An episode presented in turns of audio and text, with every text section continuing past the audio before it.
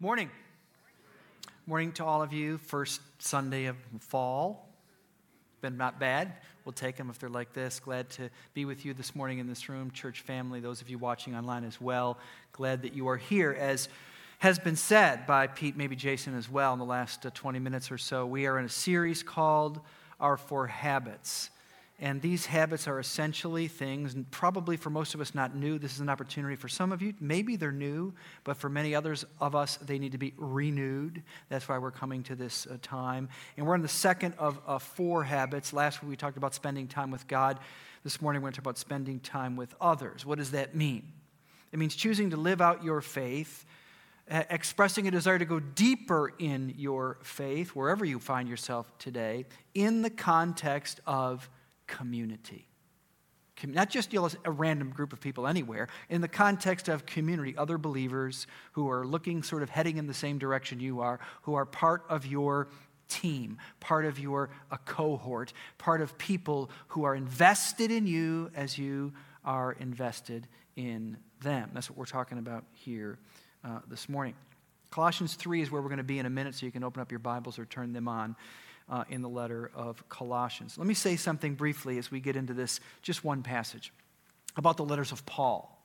Okay, many of you know the Apostle Paul wrote a lot of letters, including this one. In fact, 12, 13 letters of the New Testament are, are generally believed that Paul wrote. So that's a lot of the New Testament, uh, 13 letters. But here's what's almost true, uh, or is true, I think, but it's to different degrees. In all of these 13 letters, including the one we're looking at here, there's a certain pattern and it was been noticed over time, but if you, if you actually thought about it and read them, you, it, would, it would be obvious to you. And this pattern in all of Paul's letters is this the first half of the letter, for the most part, is unpacking big ideas. We might call them, it's the, it's the big ideas going back to Jesus who changed everything, both his teaching and his work, his death, burial, and resurrection, what he did in his person, and what he taught, Sermon on the Mount, you know, the parables. Jesus, this is all new, right? If you happen to be, you know, an Old Testament uh, Jewish person. All of this is new. The church starts. What the apostles do, including the apostle Paul, is they have to take this teaching of Jesus, they have to take these big theological ideas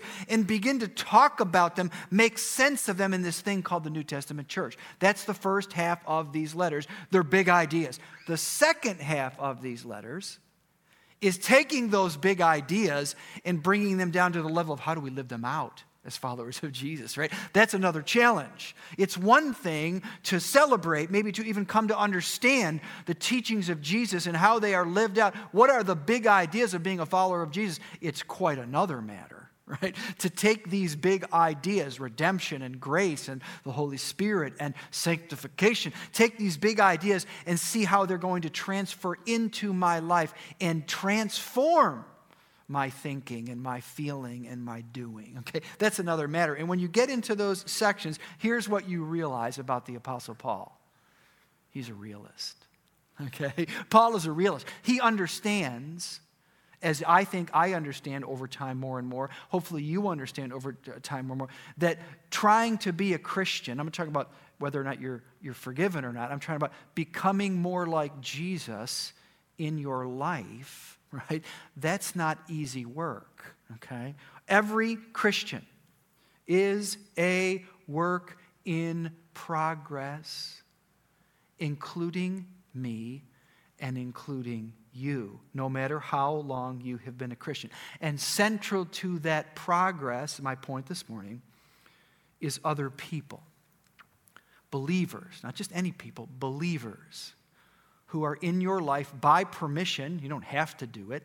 There's no, there's no a mandate. It's a bad word these days, but there's no mandate for you to have people in your lives that are invested in your spiritual growth. You have to choose that but people who are in your life who have access to your life relative to helping you become a deeper follower of Jesus. So that's what we want to talk about today. The title of my sermon is the title of this second habit spend time with others. Follow along as I read just this one passage in the middle of one of these letters, Colossians chapter 3, verses 12 through 17. Therefore, so this, that, that, that should be a, a, a signal to us, Romans 12, 1, that kind of knows. Therefore, I'm done with all the big, deep theological talk. Now let's get boots on the ground. Therefore, as God's chosen people, holy and dearly loved, clothe yourselves with compassion, kindness, humility, gentleness, and patience. Bear with each other and forgive one another. If uh, any of you has a grievance against someone, forgive as the Lord forgave you. And over all these virtues, put on love, which binds them together in perfect unity. Let the peace of Christ rule in your hearts, since as members of one body you were called to peace, and be thankful. Let the message of Christ dwell among you richly as you teach and admonish one another with all wisdom through psalms, hymns, and spiritual songs from the Spirit, singing to God with gratitude in your hearts, and whatever you do. Whether a word and deed, do it all in the name of the Lord Jesus, giving thanks to God the Father through him. Through Him. You know, Nicole's edited story that we just saw said everything that I want to say in my sermon in, you know, in three and a half minutes. Okay? This is what I heard her say. She was at a place in her life where she felt lost and she desired to have a more fulfilling relationship with God, but she realized she couldn't do that on her own. So important because many, we all think we're the exception. It's, I mean, I've been through this so many times in my life. You think you're the exception.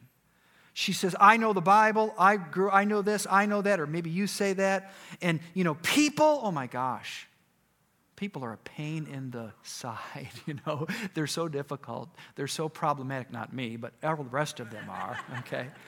I don't need people, see? She felt lost.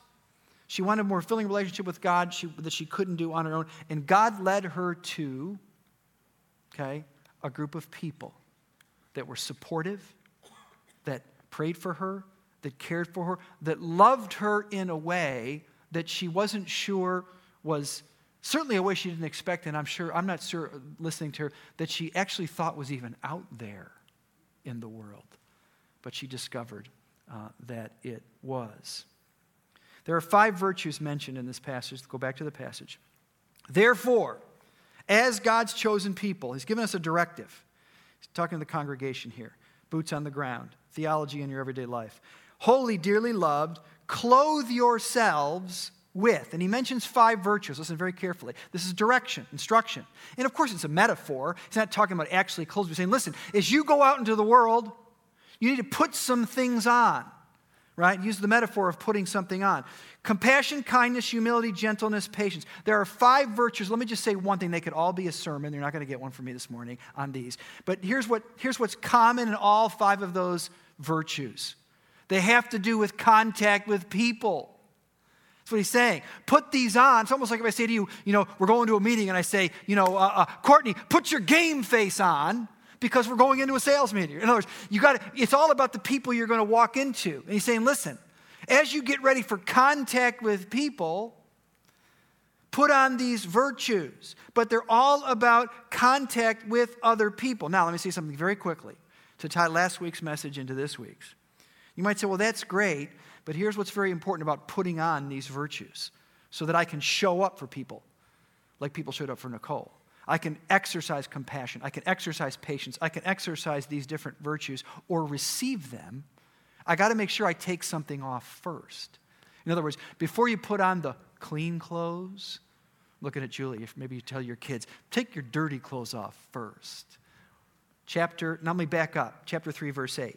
This is last week's message. But now you must also rid yourselves of all such things as these. So you got to take something off before you put something on if you really want to have meaningful contact with other people relative to your walk with Jesus Christ. You must rid yourself of these anger, rage, malice, slander, filthy language from your lips. What kind of people were in this church? The same kind that are in this one, okay? Do not lie to each other, since you have taken off your old self with its practices and have put on the new self, which is being renewed in the knowledge of God. Let me say this very quickly. How, does, how do you do that, Rob? How do I take off, even if I'm willing to admit that I have a, a rage and anger and, and, and bitterness and filthy language? And how do I take those things off? There's only one. You can not do it on your own. Last week, what I said this You need to be, you need to start by spending time with God. You need to, if you're here last week's sermon, you need to get on the operating table. You need to become vulnerable before God so God can, Psalm uh, 19, 14, and following, so He can help you discern the things in your life. Who can discern the, my errors? You can't, only He can. He can help reveal your hidden faults, like your lying and your pride and your lust. And he can point out those willful sins that need to be confronted in your life. If you don't spend time with God, to do spiritual surgery where the searchlight of God's word comes. But listen, it doesn't just come as a judge, it comes full of grace and truth and healing. And he says, My daughter, my son, don't worry. I know you're struggling with lying. I know you're struggling with lust. I know you're struggling with greed. I know you're struggling with so much judgment. It's okay. I'm going to bring not only the light, searchlight, I'm going to bring the grace to heal you. You got to spend time with God first. That's how you deal. That's the taking off. And see, what a lot of people do, maybe some of us, we, we get in small groups, we raise our kids, we get married, we, we work with other students. In other words, we want to take these virtues and we want to get into community, but we don't take the old crap out of our lives. And so we get it, we, we think we're helping people, we're not. Because underneath all these smiles and these, you know, you ought to think about this and you ought to think about that, out comes all of the things in chapter 3, verse 8. You can't help yourself and you throw up all over your spouse and you throw up all over your kids and you throw up all over your small group and you don't do any good. You got to spend time with God. You got to get on the operating table.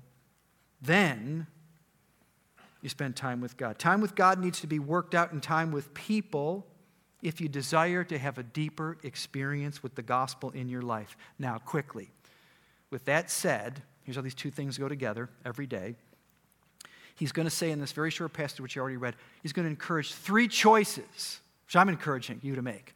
This is what a small group looks like, whatever f- configuration it takes.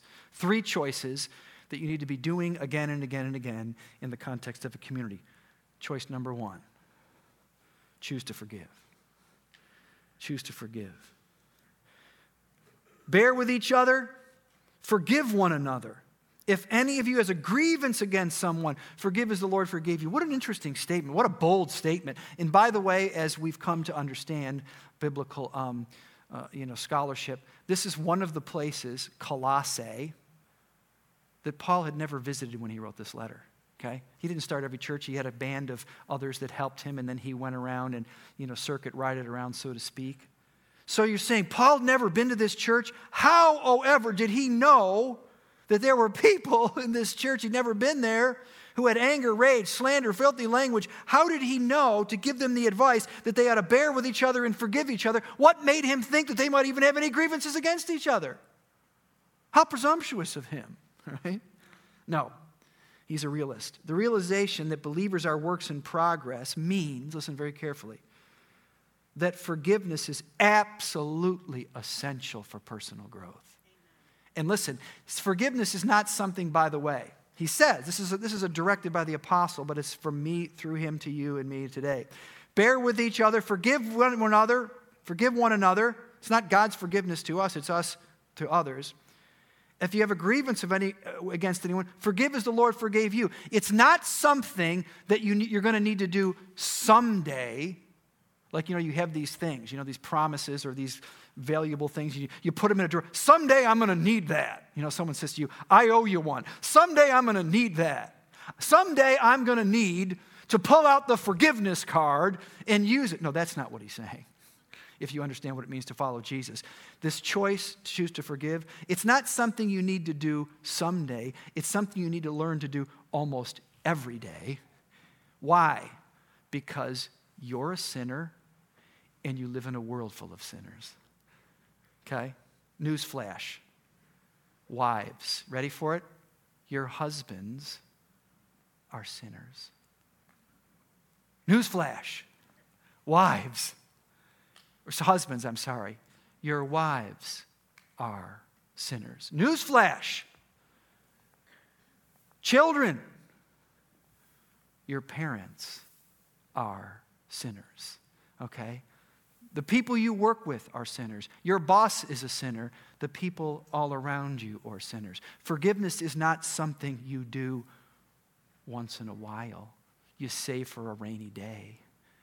It's something you need to learn to do every single day of your life if you really want to experience what it means to be a full, mature follower of true forgiveness of Jesus. Let me say this true forgiveness is the heart of Christian love.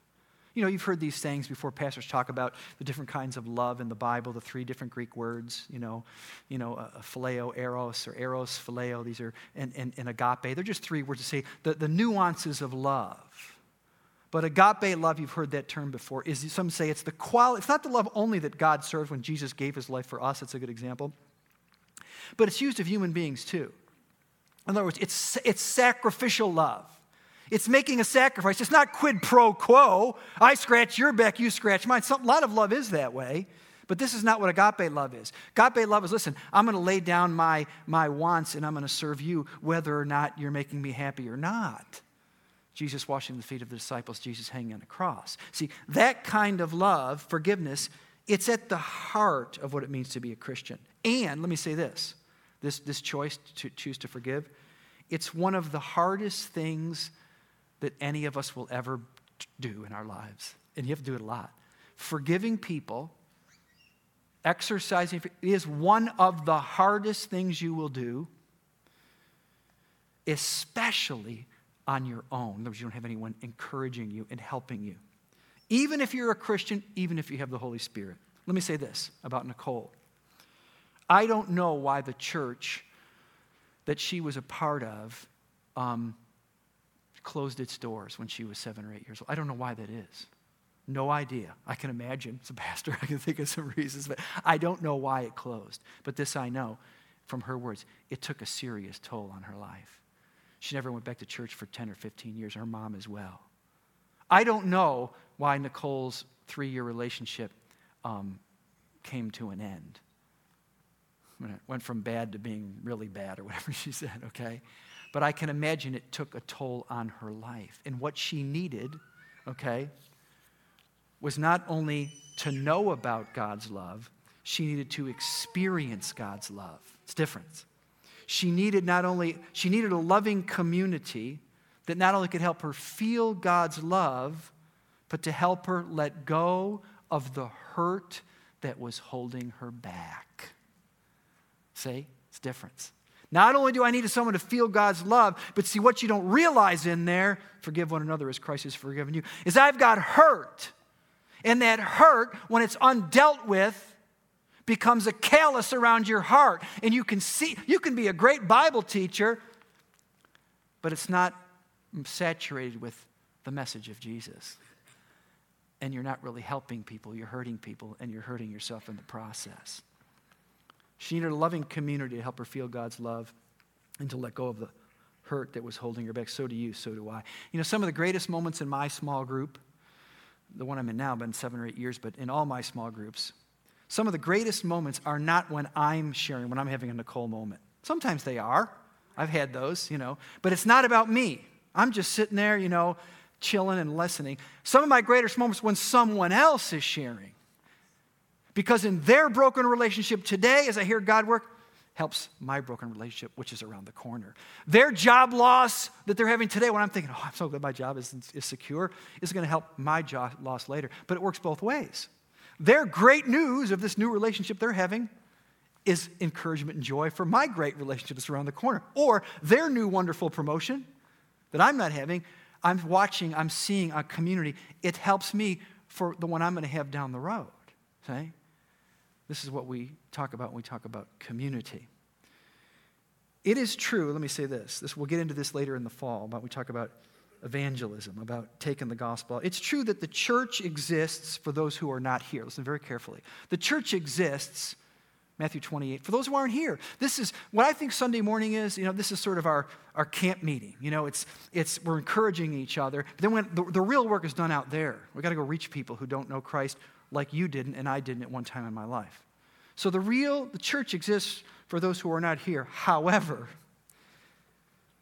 it's the love of those in the church that should be one of its greatest attractions. See? That's what really is powerful. It's not Rob's sermons or the music or, or, or the environment. That's, those are great and those are important. But really, what did Jesus say to his disciples? John 13, 35. While he was preparing a sermon, while he was, you know, uh, you know talking uh, to no, while he was washing their dirty feet, he said these words Love one another as I have loved you, which means not quid pro quo. You know, you guys deny me. You know, you're, you're constantly looking for something from me. You don't even know who I am. They, they, the, the, the, the, shepherd was, was, was struck and the sheep all scattered. I know where you guys are going, but I'm still on my feet washing my feet, your feet.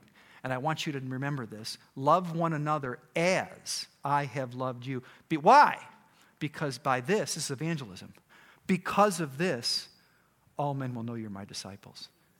People are going to say, listen, I don't know what it is about you, but there's something about you and the way you treat other people, you know, at work, in, in your office, at school, as a student. There's something about you, the quality of your selflessness that's attractive. And what I'm saying when it comes to small groups, you don't get there overnight. I become more winsome and loving in my neighborhood, at, at, at my gym, wherever, because I'm practicing in my small group. You see? I can make better mistakes there with accountable community because there are people that love me and are invested in me. And as I continue to do that, forgive one. He's talking to Christians here. Forgive as the Lord forgive you. You're going to develop that muscle and you're going to do better out in the real world. Understood? Okay. Choose to forgive, second choice of communion. Exercise a strong love. Exercise a strong love. Now, something extraordinary happens here. I only have a minute or two to show it to you. Exercise a strong love. What he says in these verses, I'm now in verse 16. Let the message of Christ dwell among you richly as you teach and admonish one another with wisdom, etc., etc. He's talking to the congregation. But those words were written very carefully to um, to, to, to come back to something that he said earlier. It's almost like you see a movie, and all of a sudden something happens in Act Two, and, and you're supposed to be remember something in Act One. You go, oh, I see the connect. That was his mother. That was his, his, his ex-wife. That was that happened. You know, there, there's a, there's a throwback to something earlier. Well, the letters of Paul work that way too, and he's using the words teach and admonish to one another and he's talking about something he mentioned earlier. Just listen quick, quickly for sake of time. Chapter 1, verse 28. Now, Paul, in the first part of the letter, in the beefy theological section, is talking about what he does and what Timothy, his partner, does. He is the one we proclaim. The we there is Timothy and Paul, the professionals. Admonishing and teaching everyone with all wisdom. You want to know what my job is? Paul saying, and Timothy? We're, we're teachers. We admonish with all wisdom so that we may present everyone fully mature in Christ. That's our job. That's the pastor's job. Help me grow up spiritually. Okay? That's what he's saying. To this end, I, Paul, strenuously contend with all the energy Christ so powerfully works in me. What he's saying in chapter 3, verse 16 is listen, that's your job now. that's how you're supposed to read that. Let the message of Christ dwell in you, congregation, richly as you teach, as you admonish one another with all wisdom. What I am doing, what I am modeling, that's what you're supposed to do. Teach and admonish. Let me ask this. So there's, there's, there's a couple sermons here. Let me give you just a couple quick thoughts.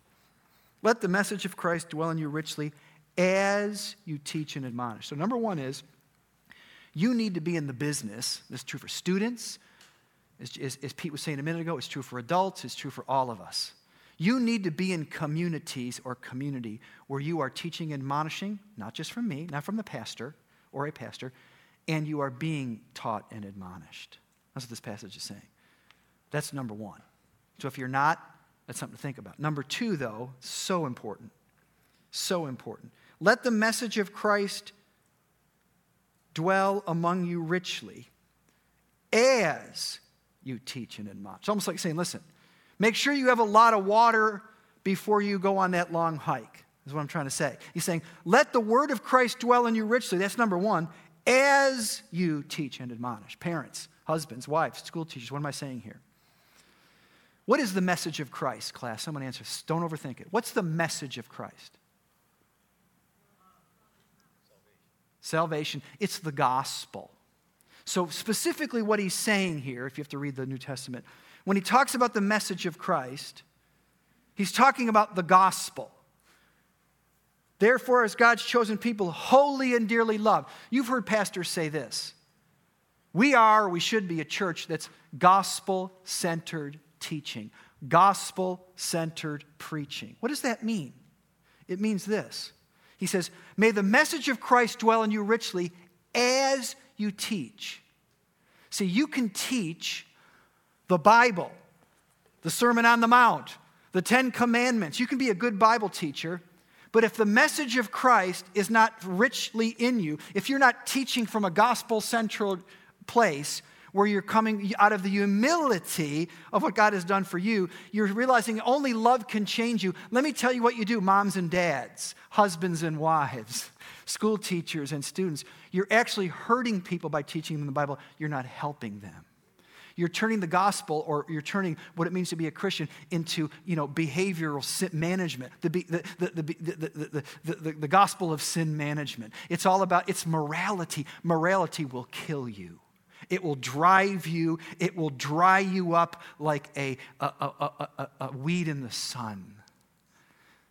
Okay? What he's saying is let the message of Christ dwell in you richly. Back to habit number one. Every single day. Who can discern his errors? I can't. Oh Lord, I got hidden faults. You need to be forgiven. I got willful sins. Those need to be dealt with too. How are they dealt with? through, uh, you know, a, a, a, the, the stick? No, through the love of Jesus Christ, right? The greater love, Ephesians chapter 1, I think it's verse, you know, 17, the, the, the, uh, 7, the love of God is lavished on us. Let the message of Christ dwell in you richly, husbands, wives, students, parents, small group leaders. It's gospel centered.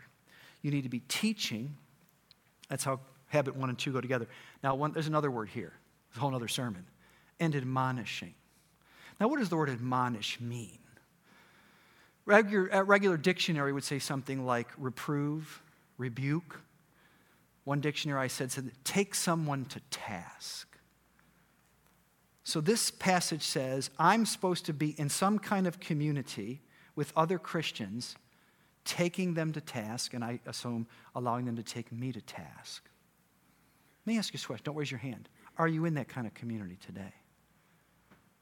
is anybody have, besides your spouse, although that's okay too, that's a community, but besides your spouse, or maybe besides your parent, if you're a teenager in here, are, and you're a Christian, are there other people who have access and permission to take you to task?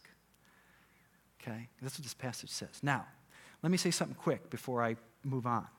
Sometimes you hear the word admonish. It's, a lot of times we, we, we, things are always, um, we assume something before uh, what a word means, as if admonish is always negative. Well, admonish, oh, it's like the word, you know, obey. Oh, you know, we, that we, it's like admonish must mean I'm in trouble.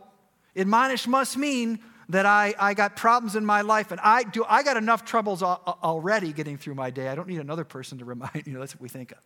But let me say this about admonish, taking people to task. It goes both ways. Okay?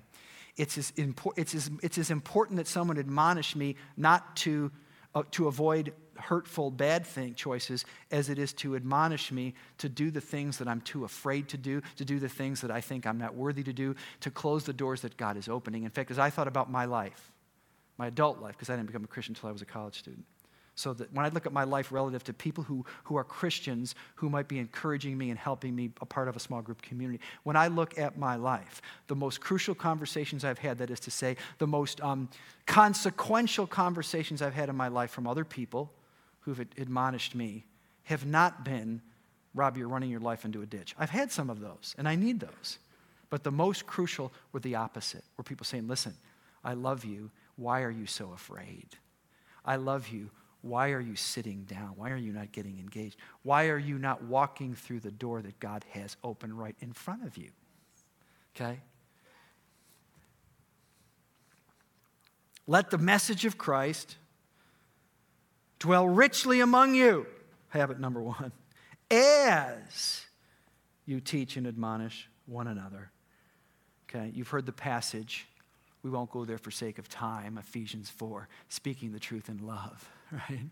One to another as we grow up to become mature followers of Jesus, okay? Choose to forgive, exercise a strong love. Last point learn to live in his name. This whole last paragraph is all about Christ, okay? Right? The peace of Christ, the message of Christ. Whatever you do, do in the name of the Lord Jesus Christ. But all of these choices, or the two I mentioned, they're done in the context of community in this passage. All the pronouns are plural. Okay? Choose to forgive, choose to exercise a strong love. What you have in this passage, okay, we're almost done. It's kind of a worship service, right? Let the message of Christ dwell in you richly as you teach and admonish in wisdom through Psalms. That's part of the Bible. Now we have hymns and songs from the Spirit. We're singing, we're making gratitude. This is a worship service. The only thing is, it's not a corporate worship service. How do I know that?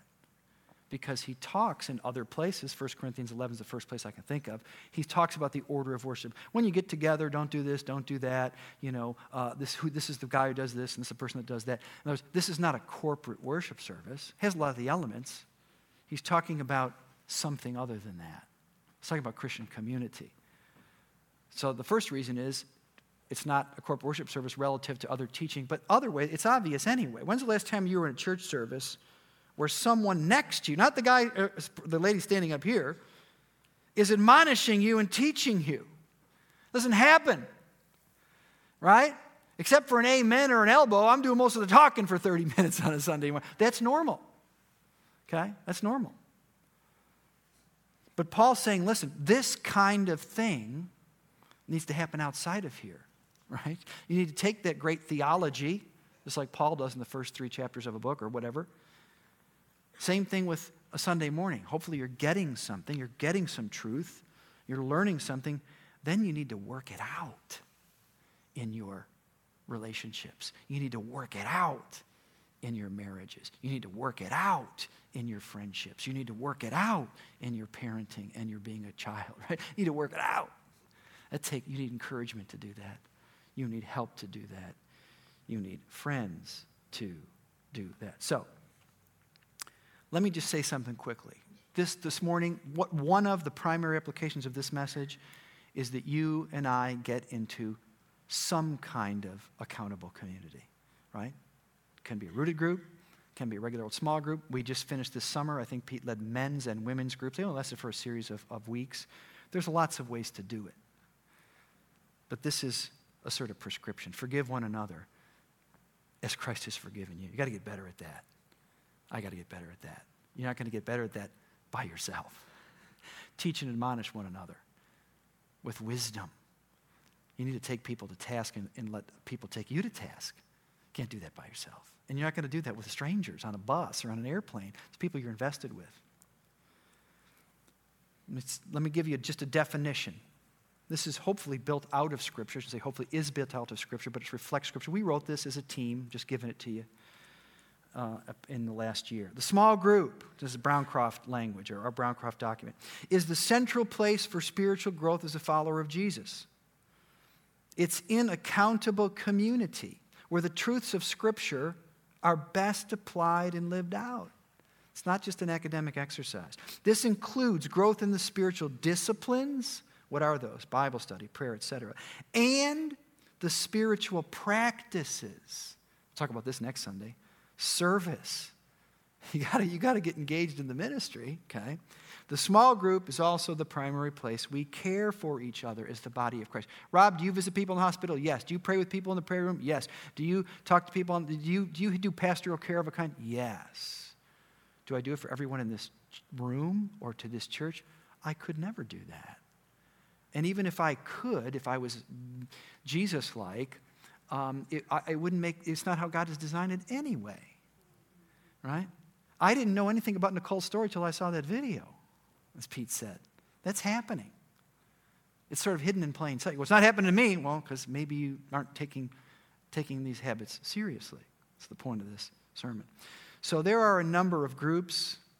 Rooted's one of them, small groups, men's and women's. Let me just end with this um, website.